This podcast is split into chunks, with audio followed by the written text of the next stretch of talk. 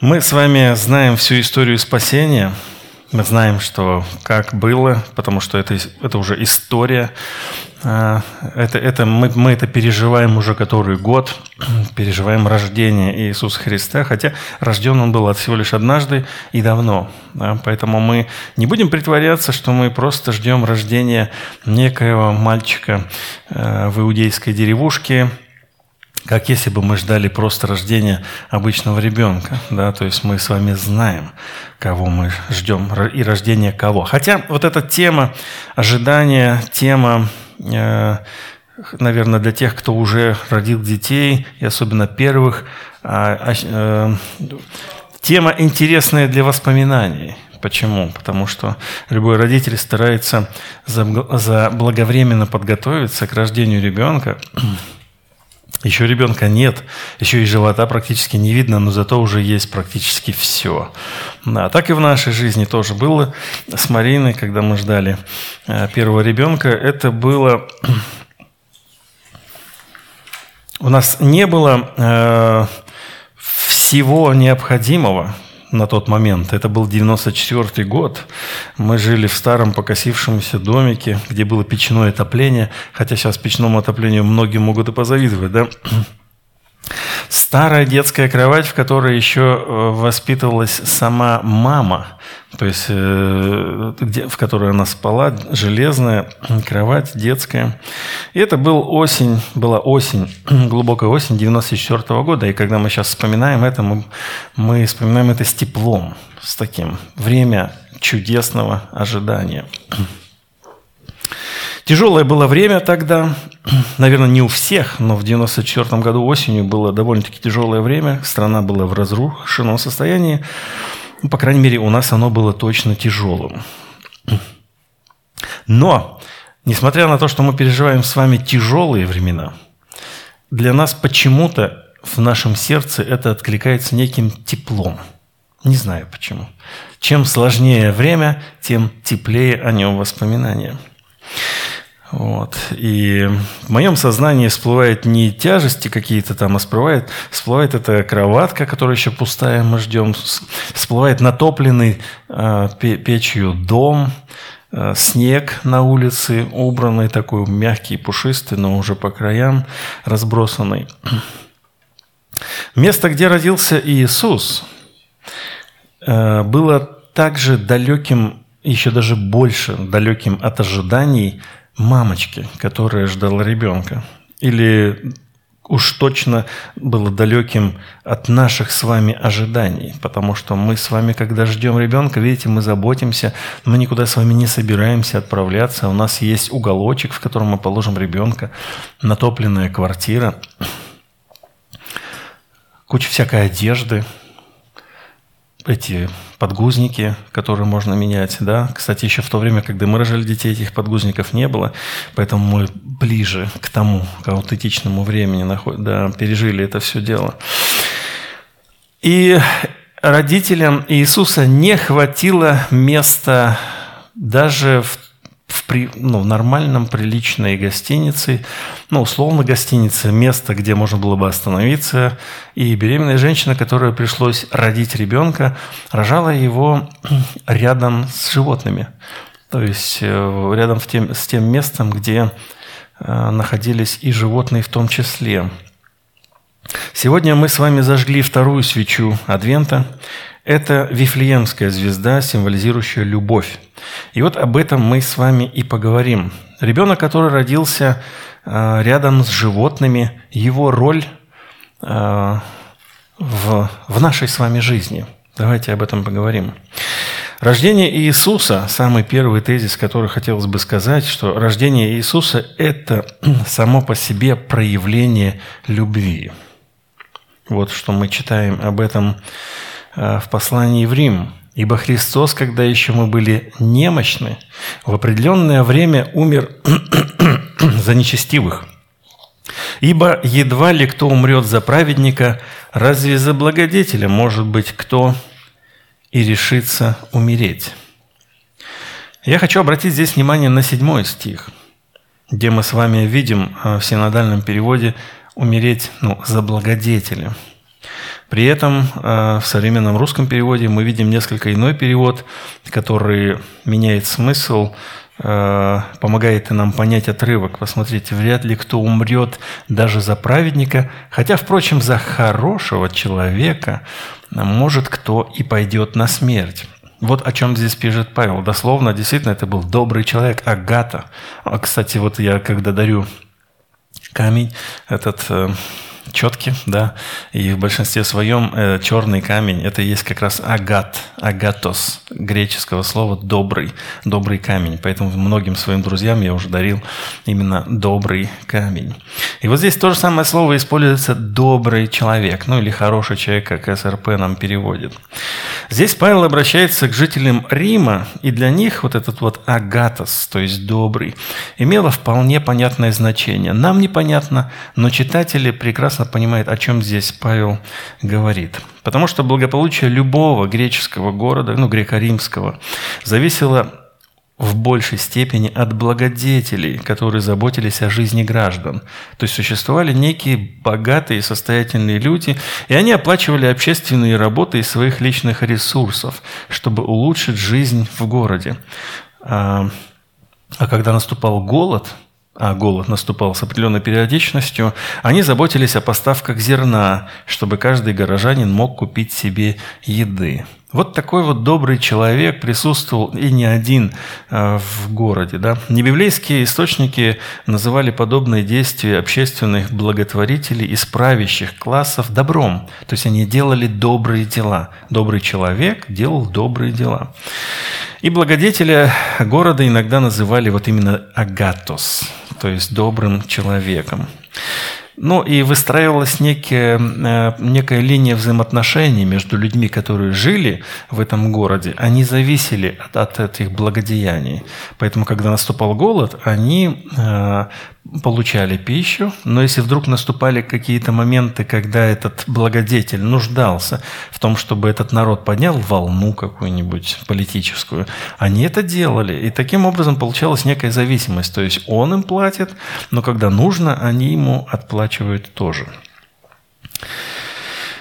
То есть осуществлялся некий такой цикл, в котором эти люди в городе участвовали. Цикл получения благодеяния доброго человека и возврат благодеяний. Поэтому апостол Павел, когда говорит, ну вряд ли кто умрет даже за праведника, хотя вы же все знаете, что вот за вашего доброго человека, ну может быть кто из вас и пойдет на смерть. То есть это как-то можно объяснить, потому что ведь он что сделал? Он вас вытащил из голода не один год. И в контексте этого давайте еще раз прочитаем отрывок, вот этот отрывок. «Ибо Христос, когда мы были еще немощны, в определенное время умер за нечестивых, ибо едва ли кто умрет за праведника, разве за благодетеля, может быть, кто и решится умереть». Понимаете, что у этого благодетеля есть расчет на то, что, может быть, ему отплатят добром, когда за него пойдут на смерть. У Христа такого не было. Он умер за нечестивцев, но Христос умер не за тех, кто делал добрые дела. Нет, Он умер за нечестивых. И через именно эту смерть Бог явил свою любовь. Но Бог свою любовь к нам доказывает тем, что Христос умер за нас, когда мы были еще грешниками. Каждому из нас может показаться, что все в порядке со мной. То есть я без греха. Но это не так. Писание всех заключает под грехом. Как написано, нет праведного ни одного, нет разумеющего, никто не ищет Бога. Все совратились с пути, до одного негодны, нет делающего добро, нет ни одного». В наших прародителях Адаме и Еве все мы согрешили. С того момента грех вошел в мир, и вновь рожденный человек уже находится в отчуждении, между ним и Богом пропасть. нету больше этих взаимоотношений. Мы об этом говорили неделю назад, как раз-таки о том, что произошел разрыв. Сейчас мы видим картинку, как раз-таки иллюстрирующую этот разрыв. Для нас, ныне верующих, важно признавать, как это и говорит нам Писание, что мы тоже были в грехе. То есть мы не за хорошую какое-то поведение получили избавление от греха. Мы не что-то сделали, мы ничего не сделали, мы ничего и не смогли бы сделать. И вот здесь мы читаем, что мы были некогда несмысленны, непокорны, заблудшие, были рабы похотей и различных удовольствий, жили в злобе и зависти, были гнусны и ненавидели друг друга.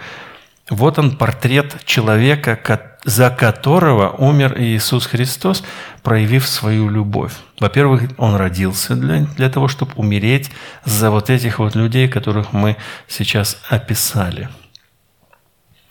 Возможно, меня сейчас слушает тот, кто еще не принял Христа, возможно, будет в записи слушать. Это и есть описание еще твоей жизни.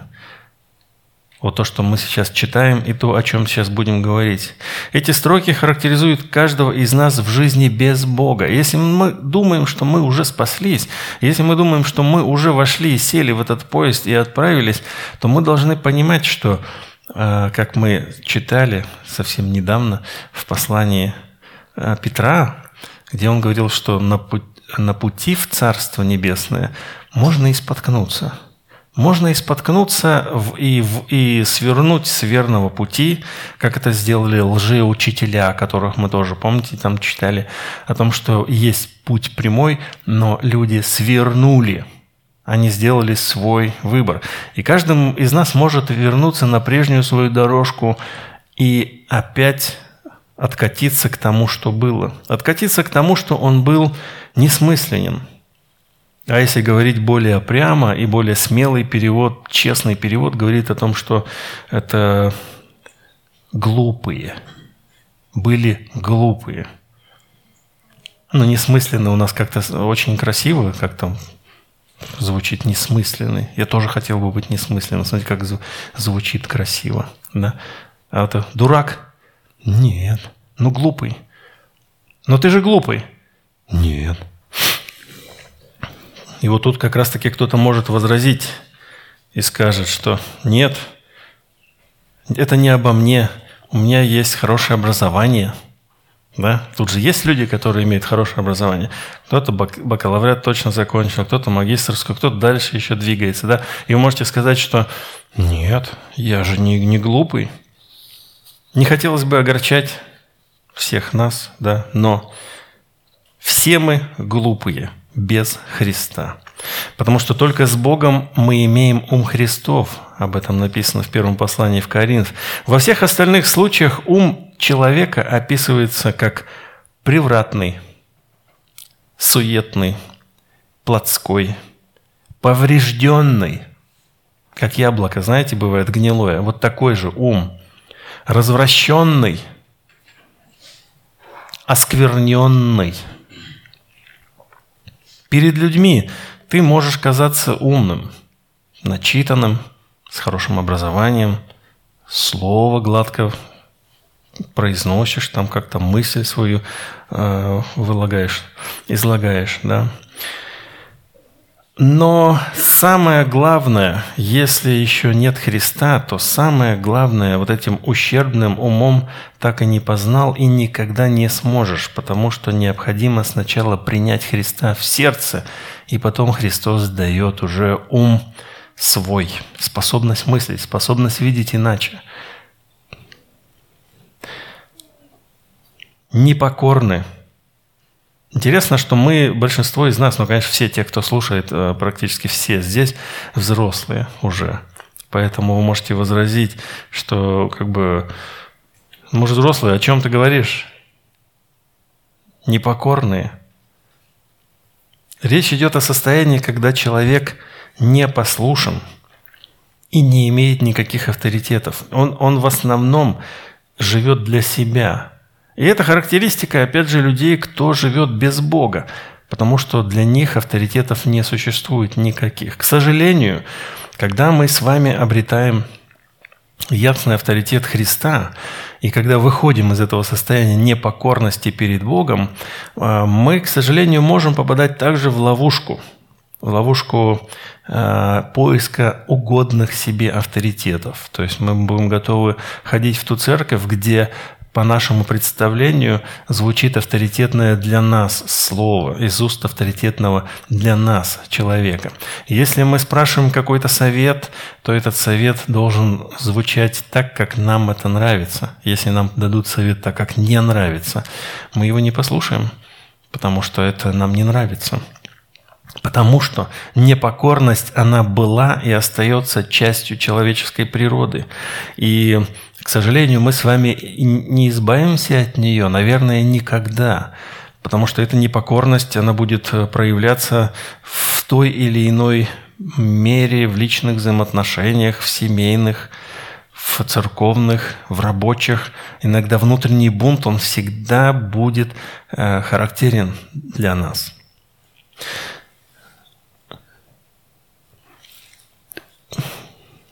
Также мы читаем о том состоянии, в котором мы находились, и не дай Бог, кто-то из нас до сих пор остается. Это те, кто потерялся, заблудшие. Вы знаете, а куда идти-то? Я не так много прожил. Хотя кто-то скажет, что много, да? Но на самом деле немного прожил, и мне уже удается встречаться со своими сверстниками, которых я не видел 20 лет, 25 лет. И когда я их встречаю, я вижу их глаза, в глазах пусто. 25 лет назад было интересно.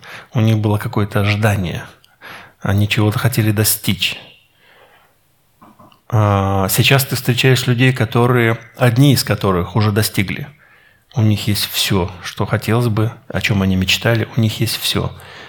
Но они потеряны, потому что им некуда идти. Они не знают. У них есть все, но идти им некуда.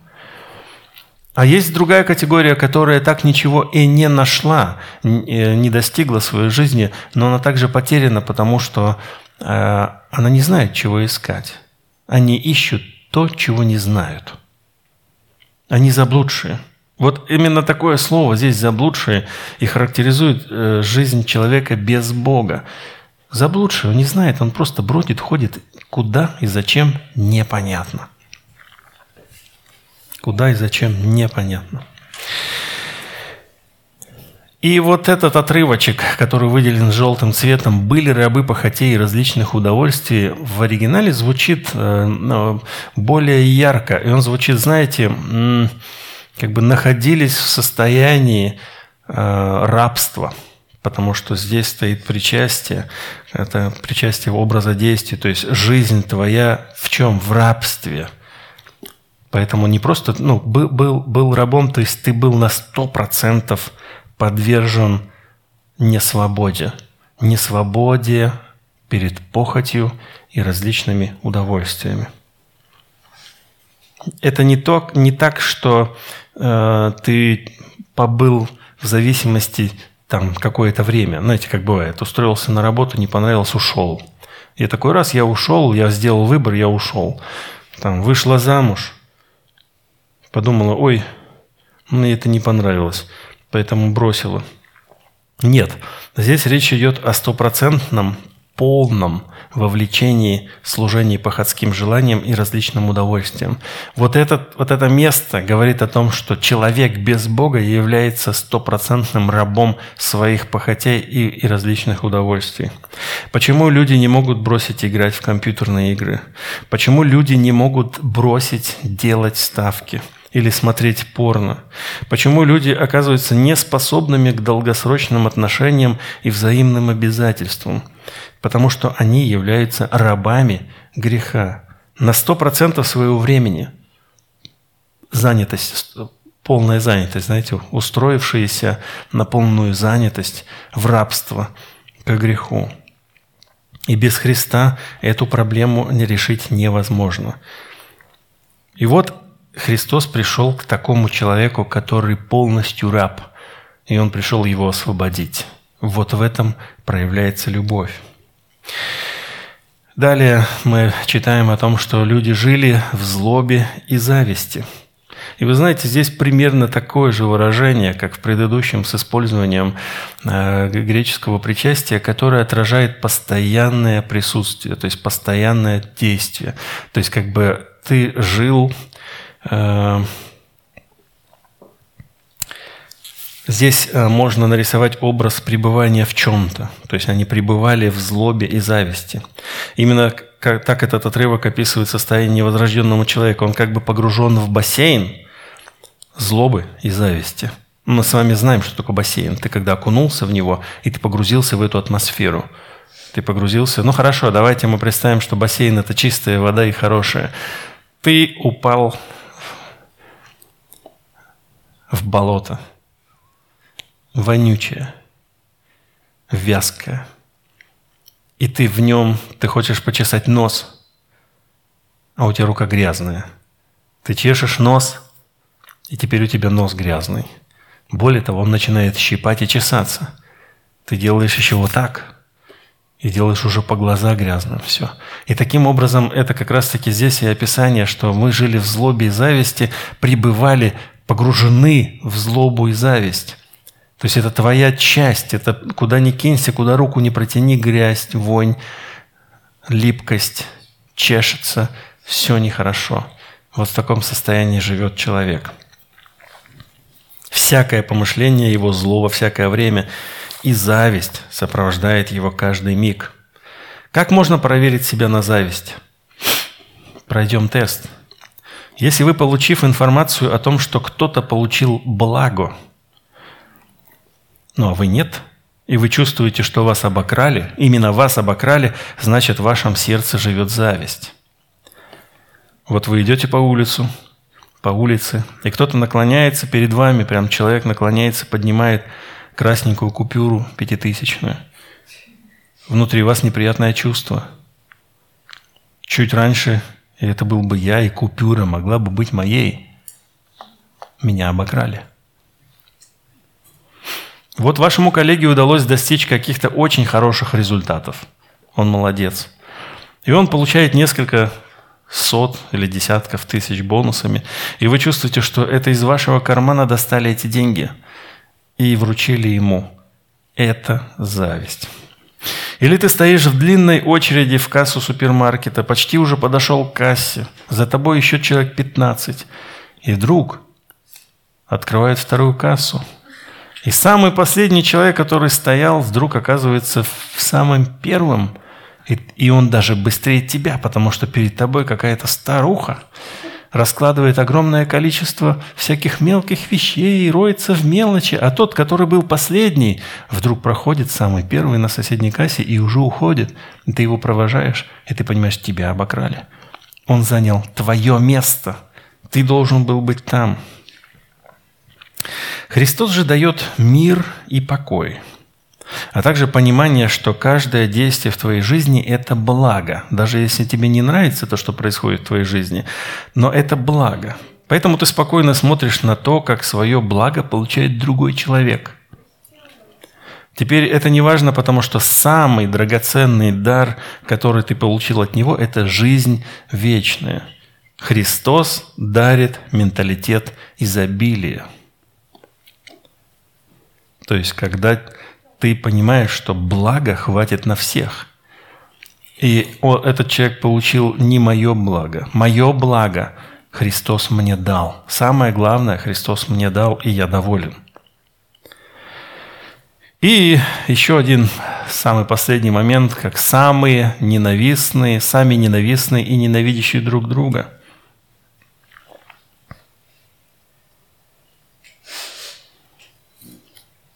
Современный русский перевод, РБО, здесь его этого нет,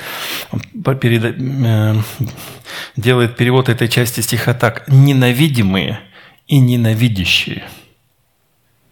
Почему эти люди не способны и не готовы на добро? Почему? Они ощущают, что их ненавидят. То есть они живут в состоянии, когда их ненавидят. Ну или они так думают, что их ненавидят, но они на самом деле живут в среде ненависти.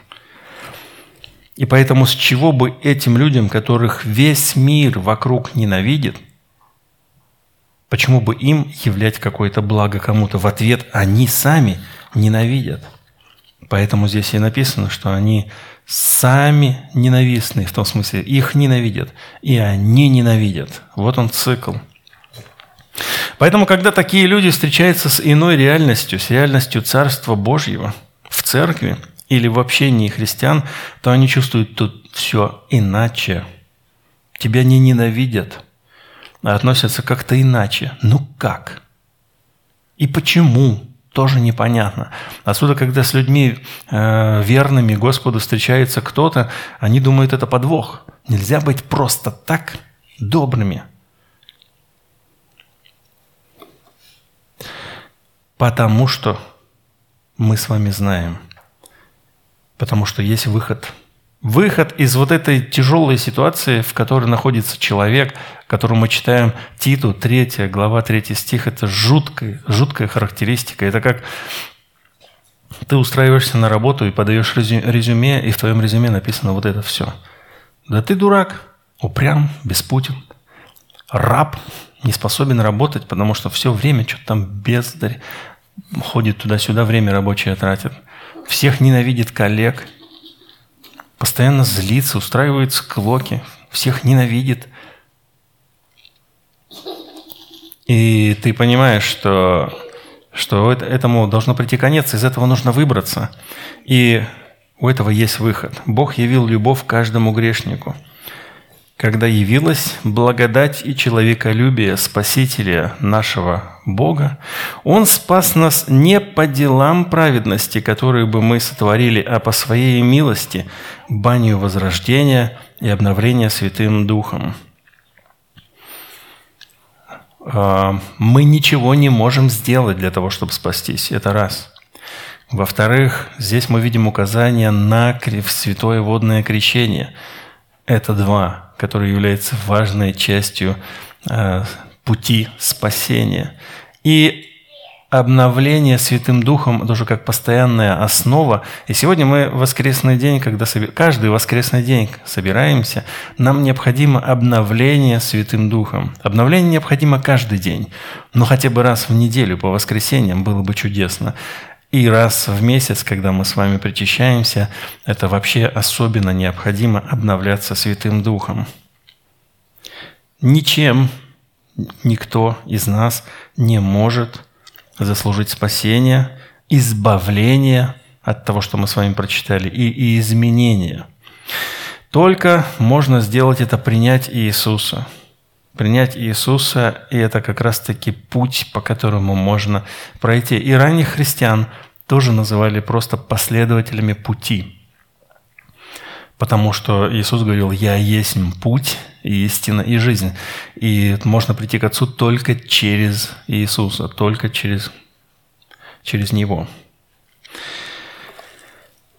Если присмотреться повнимательней, то мы увидим, что сердцевиной всего написанного в этой книге, в Библии, является любовь. И вот мы с вами читаем. «Ибо весь закон в одном слове заключается. Люби ближнего твоего, как самого себя». И об этом так засвидетельствовал Иисус. Давайте мы прочитаем в Евангелиях. Когда к нему подошел один из книжников, слыша их прения и видя, что Иисус хорошо им отвечал, подошел и спросил его: «Какая первая из всех заповедей?» Иисус отвечал ему: «Первая из всех заповедей – слушай, Израиль, Господь наш есть Господь единый. И возлюби Бога твоего всем сердцем твоим, и всей душой твою, и всем разумением твоим, и всею крепостью твоей. Вот первая заповедь. Вторая, подобная ей, возлюби ближнего твоего, как самого себя, ибо больше сих заповеди нет». Человек создан для того, чтобы любить Бога и любить ближнего. И мы с вами знаем, что это невозможно было для человека. Это невыносимое бремя человечество не смогло снести. Оно постоянно оступалось и находило себе отраду в разного рода идолах. И отношение к другим людям, мы уже читаем даже с книги «Бытие» с самого начала, когда брат убивает брата. Тут много говорить не нужно, это постоянная вражда. И отношение человека к Богу тоже можно назвать враждой. Человек, сбунтовавшись, враждовал с Богом и должен был бы быть наказан за это. Мы с вами читаем, что грех платит смертью. То есть оплата за послушание греху – это смерть.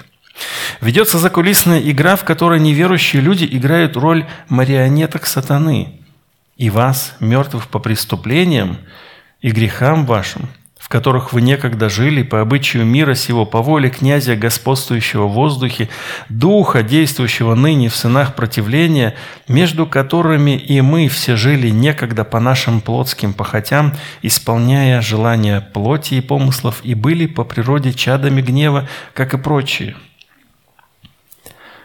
Это еще один портрет людей, которые живут не для Бога, не с Богом. Они марионетки, они на 100% рабы.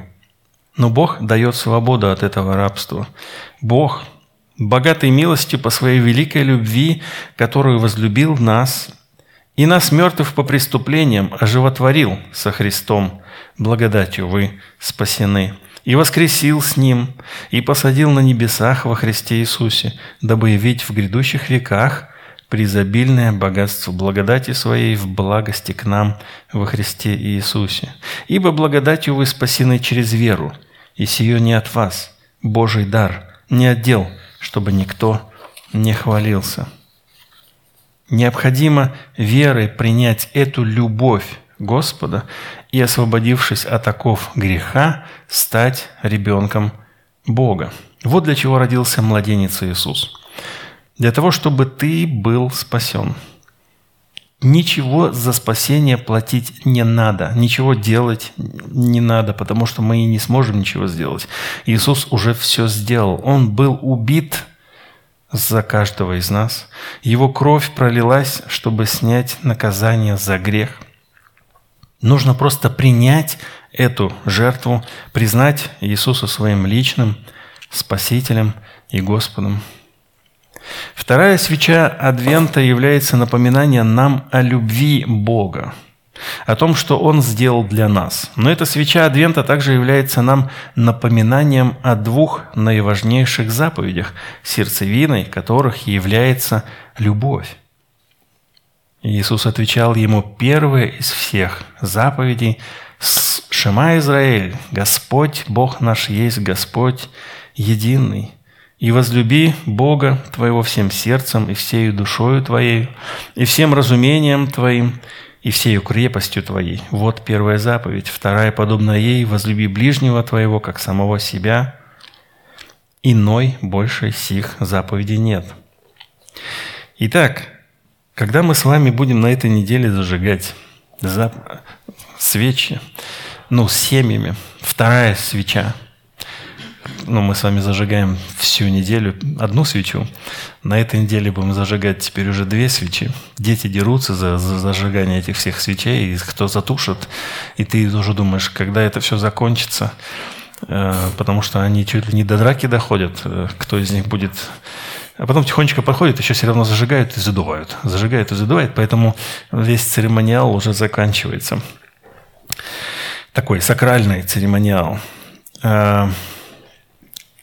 Зажигая вторую свечу, нам необходимо помнить о любви, помнить о том, что нам необходимо возлюбить Бога. «Ибо так возлюбил Бог мир, что отдал Сына Своего Единородного, дабы всякий верующий в Него не погиб, но имел жизнь вечную». Он нас возлюбил до того, как мы были еще способны хоть что-то. Да мы не способны были.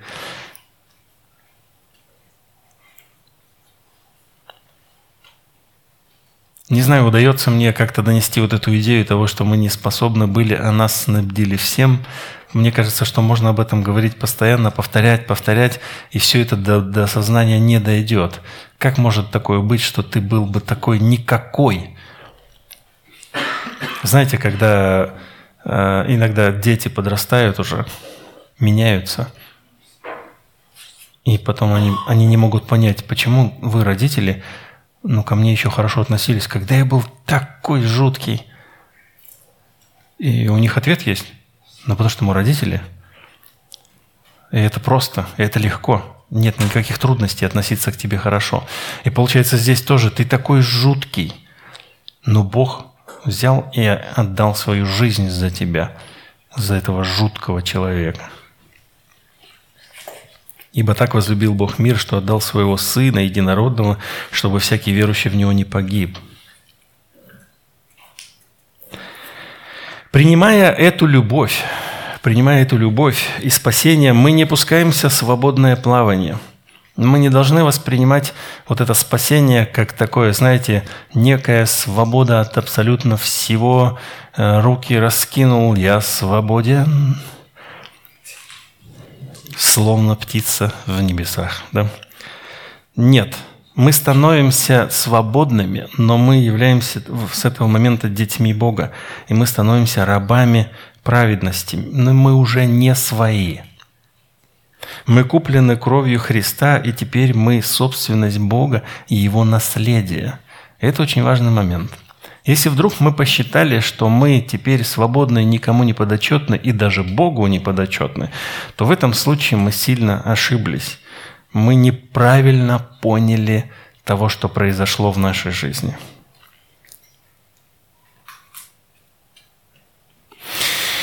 Поэтому пусть в каждом твоем решении сегодня, завтра и в последующие дни на самом главном месте будет Бог, потому что именно об этом заповедь. Ему одному поклоняйся и Ему одному служи. Это была молитвой. Это была, собственно, молитва, с которой начинал жить древний еврей.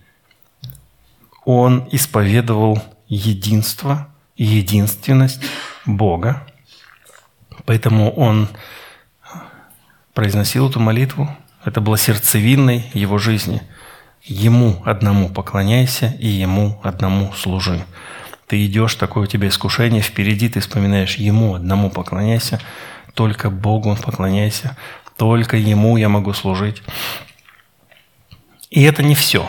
И это не все, потому что вторым призывом является возлюбить ближнего. Любовь Божья к нам открылась в том, что Бог послал в мир единородного Сына Своего, чтобы мы получили жизнь через Него. В том любовь, что не мы возлюбили Бога, но Он возлюбил нас и послал Сына Своего в умилостивление за грехи наши. Возлюбленные, если так возлюбил нас Бог, то и мы должны любить друг друга. Мы много с вами говорим о благодати Бога и часто примериваем эту рубашку благодати для себя только. Это благодать, это для меня, Бог меня возлюбил, я и принимаю эту любовь. Но мы читаем о том, что и мы имеем обязательство любить друг друга. То есть мы не просто, нам желательно любить друг друга, нам не просто это хорошее направление, двигайтесь в нем. Это обязательство. Мы должны любить друг друга. Мы должны любить друг друга. Итак, смотря на вторую свечу Адвента каждый день перед Рождеством, думайте о любви. Думайте о том, что мы получили любовь незаслуженно совершенно. И мы также должны проявлять любовь к Богу и к ближним. Поднимемся, помолимся, будем петь.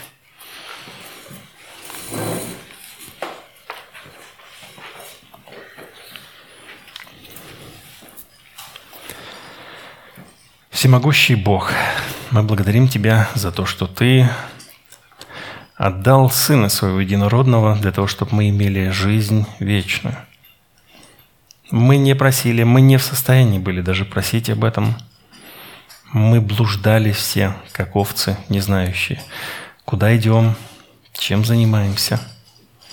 К сожалению, еще мы видим много людей рядом с нами, наших ближних, кто далек от Тебя. И то, что мы сегодня читали из Писания о всех этих характеристиках зла, пустоты, тьмы, заблудшести, все это про наших близких. Мы просим, чтобы Ты касался их сердец через наши через нашу любовь, через наши слова, через наше служение этим людям. И также помоги нам помнить о том, что мы тоже были такими. Мы не были хорошими. Иногда мы забываем, какими мы были. И нам кажется, что потому что мы такие чудесные и хорошие, и поэтому мы имеем спасение. Совершенно нет. И вопреки всему этому Ты явил любовь к нам и отправил Сына Своего, Отец, для того, чтобы Он умер за грешное человечество. Именно это грешное человечество и совершило это преступление. И это грешное человечество продолжает совершать преступления каждый день. И мы благодарим, что Ты спас нас. Мы благодарим, что мы можем находиться в Твоей благодати, можем любить Тебя, можем любить ближних и радоваться тому, что мы являемся теперь наследниками Твоего Царства. И сегодня здесь мы радуемся этой встрече с Тобою, с братьями, сестрами. И то событие, которое мы будем праздновать, это благодарение, это молитва с благодарностью и принятием тела Твоего и крови для того, чтобы жить вечно, провозглашать Твою смерть и воскресение, доколе Ты придешь. Благодарим, Господь. И просим, Боже, действуй в наших сердцах, чтобы мы могли во всей глубине познать Твою любовь. Признать Твою любовь, принять ее. Нам, людям, тяжело принимать добро от других. Нам кажется, что мы будем обязаны. Но в данном случае так и есть. Мы обязаны Тебе. Ты отдал свою жизнь для того, чтобы мы жили. Для того, чтобы мы не были наказаны за грехи, но чтобы имели спасение. Спасибо Тебе за это, Боже. И за это мы будем сейчас благодарить Тебя с благодарными сердцами, будем рассуждать о своем месте в теле Твоем, о своем месте перед Тобой вообще, о своем положении перед Тобой, насколько мы соответствуем тому названию, которым называемся детьми Твоими. И если не соответствуем, то обличай Духом Святым и прощай в ответ на наши просьбы. Бог великий, всемогущий, прославься сегодня в служении нашем совместном. Отец, Сын и Дух Святой. Аминь.